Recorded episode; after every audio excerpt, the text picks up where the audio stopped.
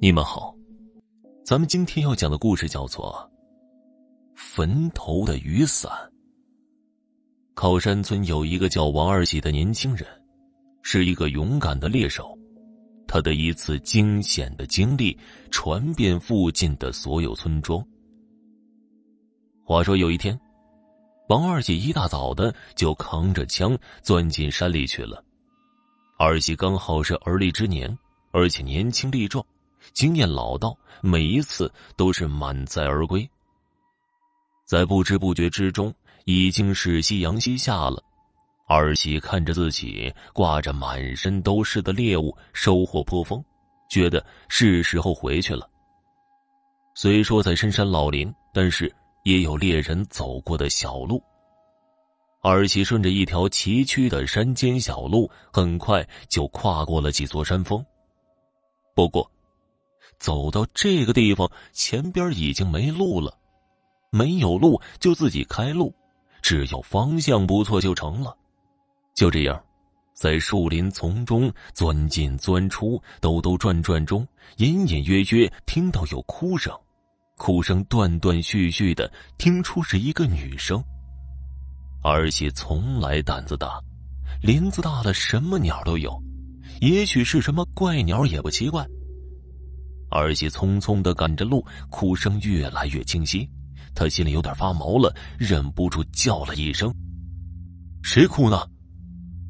可是没有回应，只有自己的声音在山谷中回响着。那哭声停了。这时，儿媳来到一座坟前，坟头长满了草，坟的后面有一把雨伞，这伞已经破烂不堪。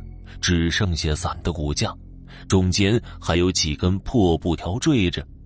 这坟正中挂着一面镜子，有些陈旧。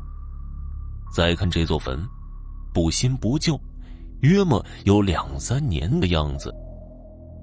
蓦然之间，哭声又响了起来，这次听起来仿佛就在身边一样，而且明显感觉哭声就是从地下冒出来的。二喜虽然胆大，但是此情此景不免让二喜心神慌乱，感觉后背凉飕飕的。无意之中，看见了坟头上挂着的那面镜子，镜中突然出现一个女人，十八九岁左右，披散着长长的头发，面色苍白，在那哭着。二喜被吓得脸都青了，那声音分明是从地下传出来的。哭者正是镜子里的女人，怪不得刚才没有人回应自己呢。这鬼怎么能和人对话呢？这情景太可怕了！镜中的女子哭着，还看着他。二喜害怕的要死了，不敢再看了，就跌跌撞撞、慌不择路的往前跑。可是这哭声还在背后远远的传过来。